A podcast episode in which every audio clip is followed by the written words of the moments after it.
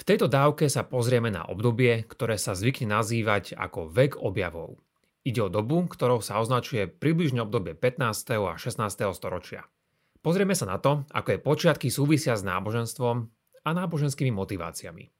Popri tom všetkom si stihneme posvietiť aj na niektoré tvrdenia, v ktorých sa mnohé štandardné dejiny týchto udalostí celkom značne a podstatne mília. Zdá sa, že to teda ostáva na nás, aby sme túto situáciu aspoň trochu napravili. Počúvate pravidelnú dávku, vzdialovací podcast pre zvedoktivých, ktorý nájdete aj na denníku ZME. Ja som Andrej Zeman a v mojich dávkach sa zaoberám témami religionistiky. Podporte našu tvorbu jednorazovo, trvalým príkazom alebo cez Patreon a všetko info je na pravidelnadavka.sk. Veľká vďaka, vážime si to.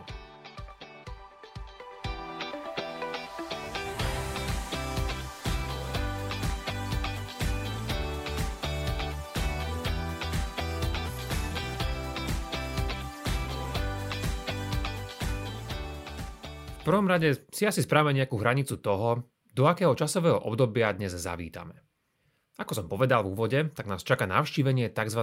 veku objavov, no ten nemá nejaké pevne stanovené hranice, podobne ako mnohé iné časové obdobia. Pre naše účely ho ja teda stanovím približne do rokov 1400 až 1550. A prečo práve takáto hranica? Nie je to preto, že v týchto dvoch krajných rokoch sa stalo niečo prelomové, ale takéto obdobie zahrania mnohé kľúčové námorné objavy. Mnohé známe mená z tohto obdobia sme už isto veľakrát počuli a slávneho Kolumba si spomenieme aj dnes. Avšak spravíme tak zrejme z trochu iného pohľadu. Pozrieme sa na to, čo motivovalo tie námorné a neskôr aj zámorské cesty, no naša otázka bude, akú mali spojitosť s kresťanstvom. Dá sa pri tomto pozrieť naozaj na kopu vecí. No dnes sa pozrieme na dva ústredné a verím, že aj tak trochu prekvapivé motívy.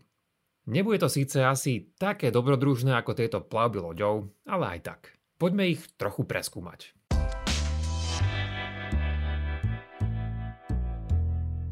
Začneme teda touto motiváciou.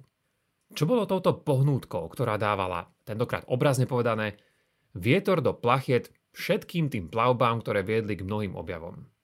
V prvom rade Zabudneme asi na to, že by malo ísť len o nejakú jednu pohnútku.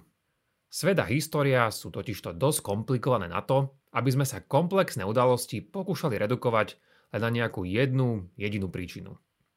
No dobre, ale neučili sme sa však, že za týmto bola ekonomická motivácia? Vraveli sme si totiž určite niekedy v minulosti, že to boli Portugálci a Španieli, ktorí sa snažili dostať do Indie, do Číny a iných tamoších ostrovov bohatých na korene pretože z ich predaja budú mať obrovské zisky. A samozrejme, je to tak a to nikto nespochybňuje. Je tu však aj iná stránka tejto objaviteľskej mince, na ktorú je dobré sa pozrieť. A preto sme tu dnes s touto dávkou. Jedna z veľkých motivácií, ktorú mali rany objavitelia, je totiž z veľkej časti náboženská a to vo svojich rôznych prejavoch, o ktorých si dnes povieme. Ako vždy, najlepšie by bolo, keby sme sa vedeli situovať do pozície Európanov niekedy v tom tentokrát 15. storočí. Takýto prístup je vždy lepší a chceme viac pochopiť všetkým tým rôznym motívom, ktorý mali predovšetkým panovníci a objavitelia v tej dobe, o ktorej hovoríme. Tu si však musíme priznať, že je to zaiste nelahká mentálna úloha. Dnes sme na rozdiel od nich už v úplne inej situácii. Už totiž máme detálne mapy sveta, ktoré sú presné a nič na nich nechýba. Máme Google Maps, môžeme si tam kliknúť, vidíme všetko pekne, ako na svete existuje. Avšak v dobe pred mnohými týmito objavmi boli mapy len čiastkové, veľmi nepresné a takisto aj s mnohými mytologickými bytostiami. Mnohí ste z vás už zrejme boli napríklad v Amerike, Brazílii, Austrálii, alebo aspoň máte kamarátov, ktorí odtiaľ pochádzajú, či ktorí tam šli na štúdium, alebo aspoň tú dovolenku. Však ten háčik je v tom, že vtedy platilo, že mnohí pred a po Kolumbovi ešte nevedeli, že tieto a mnohé iné oblasti vôbec existujú. Skúsme si preto predstaviť, ak to vôbec len nejak dá, aké zvláštne to muselo byť žiť vo svete, kde na mapách chýbali mnohé dnešné a pritom kľúčové kontinenty, ktoré každý deň stretávame v našich správach. Naše starosti však neboli ich starostiami. A náš svet doslova nebol ich svetom. Začníme s prvou významnou motiváciou, ktorá je mnohokrát vynechávaná z typického školského a knižného opisu, či už pozemských alebo námorných objaviteľských ciest. Šlo istú veľmi záhadnú postavu, ktorá nadobudla legendárne rozmery. Povedzme si najprv o pozadí, ktoré už z veľkej miery poznáte. Na konci 11. storočia sa začali križacké výpravy, ktoré mali najprv svoje počiatočné úspechy. Na území Blízkeho východu tak vzniklo aj niekoľko kresťanských kráľovstiev, nakoniec bolo aj to posledné v roku 1291 porazené. Moslimovia tak mali stále pod kontrolou Svetú Zem a to nemohol kresťanský svet tolerovať a už vôbec nie s tým súhlasiť. Kiež by existoval niekto, kto by im s týmto mohol pomôcť. Kiež by existoval nejaký mocný král so svojím kráľovstvom, ktorý by kresťanom pomohol získať Jeruzalém a Svetú Zem späť pod svoju kontrolu. Zdalo sa, že jeden takýto spojenec sa krátko na to našiel. V Strednej Ázii sa sformovali mocní Mongoli, ktorí začali na moslimov z východu útočiť. Z tohto dôvodu ich kresťania teda najprv videli ako svojich spojencov, no keď čoskoro v 13. storočí vpadli aj na územie Strednej Európy, začali o nich zmýšľať trochu inač. Tento spojenec nebol teda úplne taký, ako si ho predstavovali. Bol tu však ešte jeden iný a oveľa lepší kandidát. Pretože ten mal byť nemenej mocnejší a k tomu ešte kresťanský. O koho teda šlo? To znie akokoľvek zvláštne, tak táto záhadná postava sa označuje ako kňaz Ján. A nemá to byť len tak nejaký dobrý kazateľ či diplomat, ale kráľ so svojím veľkolepým kráľovstvom. Tak teda, čo viac o ňom vieme a prečo vôbec sa takáto legenda o ňom začala šíriť?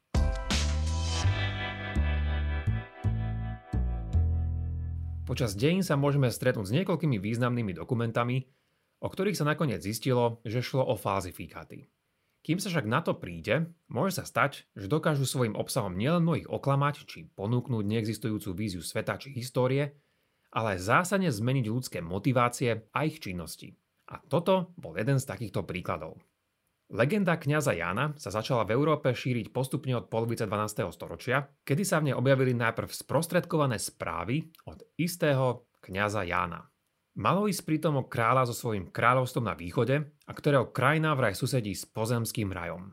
Bol pritom vraj potomok jedného z mudrcov, ktorí sa spomínajú v biblických evaneliách a neskorších legendách.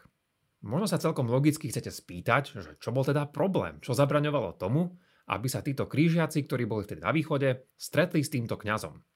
No, vraj to boli iba nejaké logistické problémy, ktoré zabranili tomu, aby sa spolu stretli a spojili s krížiakmi pri Jeruzaleme.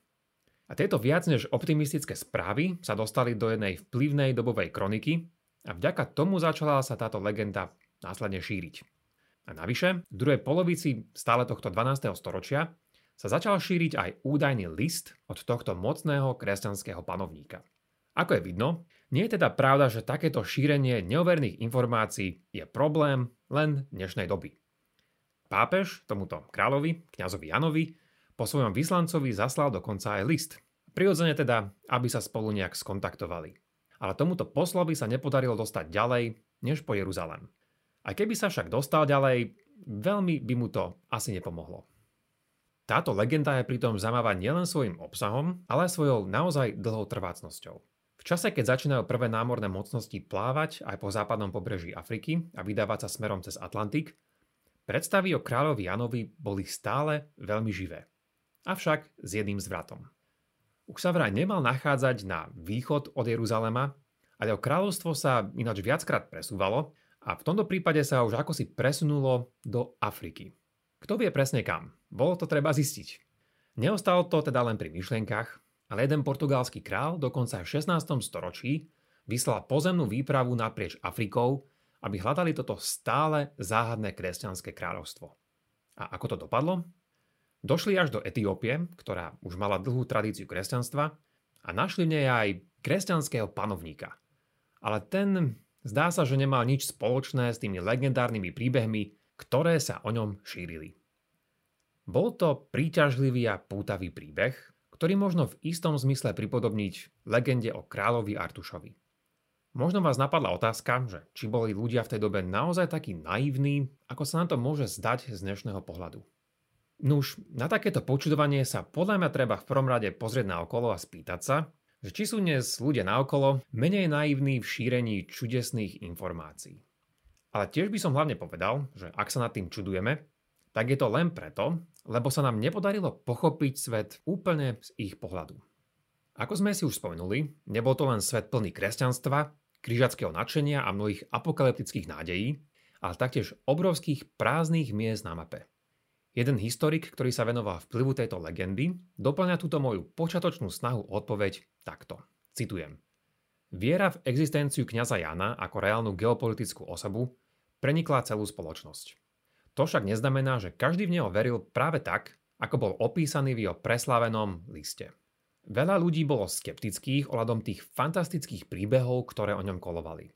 Na druhej strane však pred 18. storočím nestretáme ešte nikoho, kto by argumentoval, že kňaz Jan nikdy aspoň v nejakej forme neexistoval na aspoň nejakom stále ešte neobjavenom území. Konec citácie.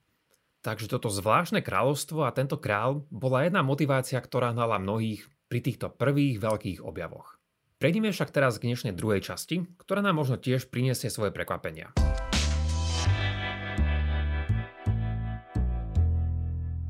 Ahojte, tu je Jakub a prepáčte, že kradnem Andrejovi priestor. Ale k veci, lebo nemôžem byť dlho. Ak sa vám táto dávka páči, vypočujte si aj bodku na záver. Teda extra obsah, kde k nej Andrej ešte čo to povie. Za cenu dvoch odrieknutých káv získate 4 bodky mesačne a dostanete sa k ním cez pravidelnadavka.sk alebo priamo cez náš Patreon. Toľko odo mňa a užite si zvyšok dávky. Keby sme sa spýtali aj bežných ľudí na ulici otázku, že čím sa preslavil Kolumbus, každý by povedal, že objavením Ameriky. Aspoň dúfajme. Keby sme sa však spýtali aj vzdialenejších ľudí, či by nám vedeli povedať o ňom aj niečo viac, než len túto jednu povinnú vetu, myslím, že by viacerí asi tápali. Ako keby bol Kolumbus taký slávny, že o ňom už naozaj netreba vedieť nič viac. Čo samozrejme nedáva zmysel. Bližšie skúmanie nám však veľakrát poskytne nielen viac informácií či pikošiek, ale aj spomenutých prekvapení. A tak je tomu aj v prípade tohto asi najznámejšieho moreplavca, keď začneme odhalovať jeho motivácie. Prídeme k tomu o chvíľu. Najprv však pre istotu musíme v našej dávke oprášiť jeden zastaralý mýtus, ktorý sme tu už v minulosti v krátkosti spomenuli. Teraz však spomíname Kolumba a jeho zámorské objavy a možno sa s následovným strednete viacerí z vás poprvýkrát. Takže tuto je. Nie, Kolumbus nebol ten, kto by z revolučne dokázal, že Zem nie je plochá doska. Žiaľ, toto nie je nejaké tvrdenie, ktoré by sa asi s istým pochopením nachádzalo len u tých, čo sa veľmi nevenujú histórii. Smutné je na tom to, že takéto tvrdenie sa nachádza aj v niektorých našich školských učebniciach na Slovensku. Ako ďalšie pomilené tvrdenie získame zadarmo aj bonus, že tak mal Kolumbus spraviť v protiklade k učeniu cirkvi. Nič nemôže byť ďalej od pravdy. Nevieme síce, čomu verili bežní ľudia, pretože nemáme samozrejme k dispozícii žiadne dobové prieskumy verejnej mienky, avšak každý, kto mal nejaké vzdelanie, vedel, že Zem nie je plochá doska. A dôvody, prečo vedeli o tejto gulatosti Zeme, tu boli už od čias starovekých Grékov. Napríklad pri zatmení mesiaca mohol každý vidieť, že Zem má tvár gulatý. Ľudia videli, že spôsob, akým sa lode strácajú z horizontu a ako sa hviezdy zdanlivo hýbali na nočnej oblohe, naznačovalo, že Zem nie je plochá. Takisto napríklad vypočítali zemský obvod. Spravil to Greg Eratosthenes, ktorý na tú dobu mal naozaj celkom dobrý odhad. A historici, ktorí sa pozerali na túto celú históriu Zeme a plochej dosky, tak nám vravia, že tieto vedomosti z Európy nikdy nezmizli. Medzi týmto mýtom a Kolumbom však existuje aj ďalšia značná spojitosť. A tá je, že tento mýtus pochádza práve z fiktívneho životopisu Kolumba a to z pera amerického autora Washingtona Irvinga z roku 1828. Tento talianský námorník v službách Španielska je tu vykreslený ako nebojacný skeptik, ktorý svoj geografický názor presadzuje napriek názoru iných autorít, a to zvlášť proti katolíckej cirkvi. Podobne ako to bolo v prípade kráľovstva kňaza Jana, tak aj tu je táto fikcia založená na inej a tiež literárnej fikcii. S tým rozdielom, že o Janovom kráľovstve takmer nik nepočul a nik o ňom nepíše, ale za to mýtus o Kolumbovi je stále rozšírený oveľa viac, než by sa asi patrilo. Je oveľa viac príkladov, ktoré by sa dali spomenúť ohľadom toho, prečo ľudia naozaj neprestali veriť v gulatú zem, ale na teraz aspoň takto. Dobre teda, tak dosť bolo o ploché doske. Prečo bol však Kolumbus silou mocou presvedčený plávať cez Atlantik smerom na západ?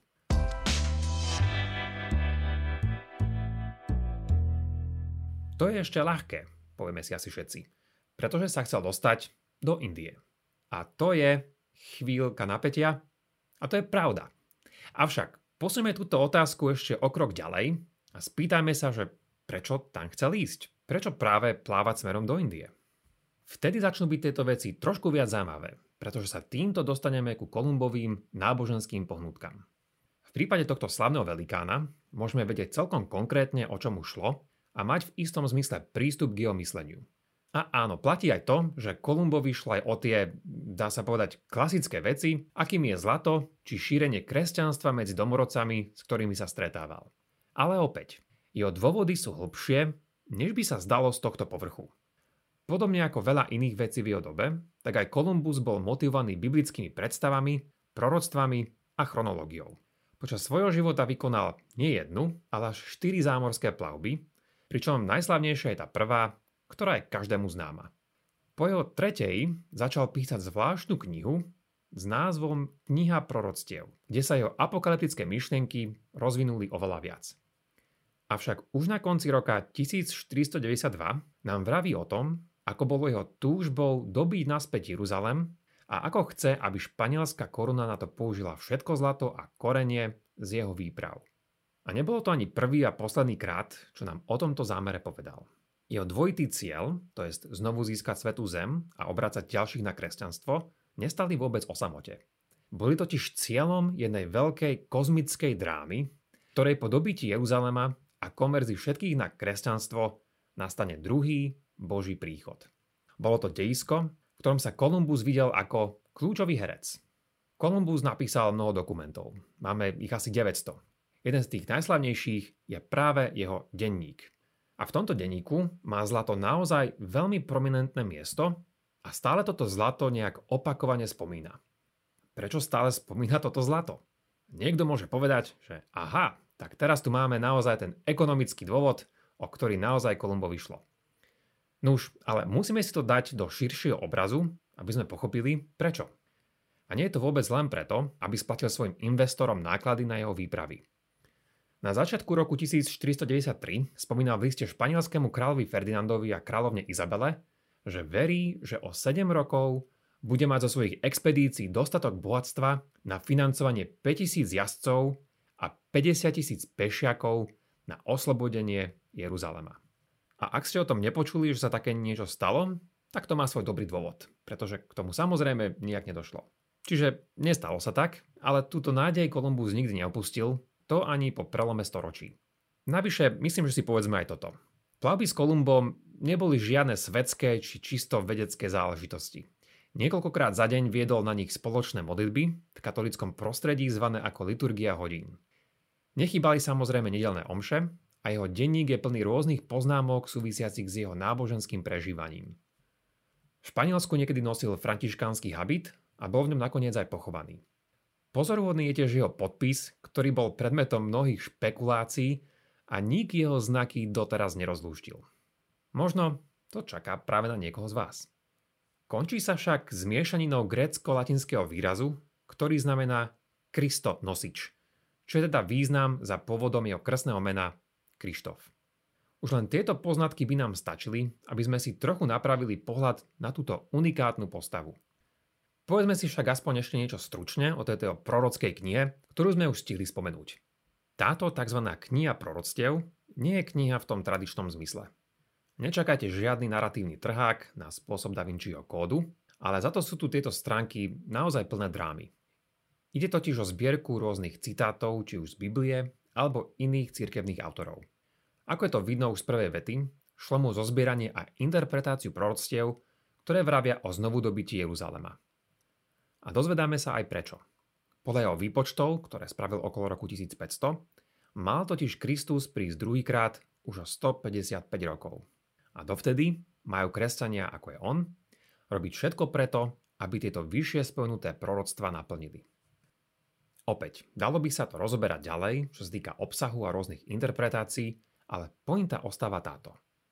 Mnohé tieto zámorské objavy mali svoj značný náboženský a miestami až apokalyptický rozmer, a keď väčšina ľudí sa na svet pozerala, zďaleka nie asi až tak dramatický.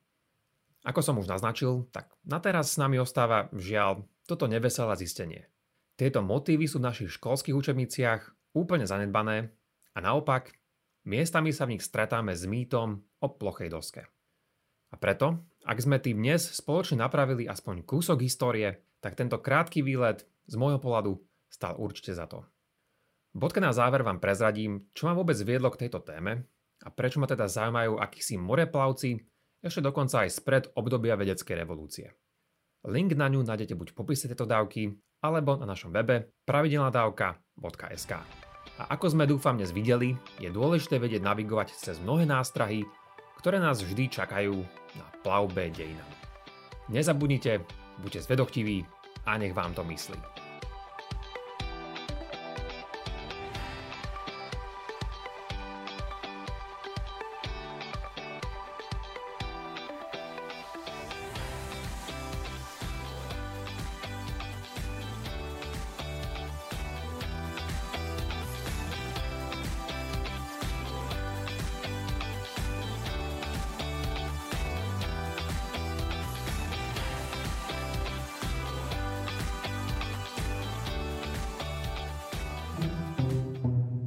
Odkiaľ sa berú komety? Ako funguje duha? Kto bola Emma Noether? Čo sú to kvantové počítače? Prečo vybuchujú sopky? A ako prežiť pád z lietadla? Moje meno je Jozef. Moje je Samuel a spolu robíme vedátorský podcast, kde hľadáme odpovede na takéto otázky. Epizóda vychádza každý týždeň a nájdete nás vo všetkých podcastových platformách a na stránke sme.sk.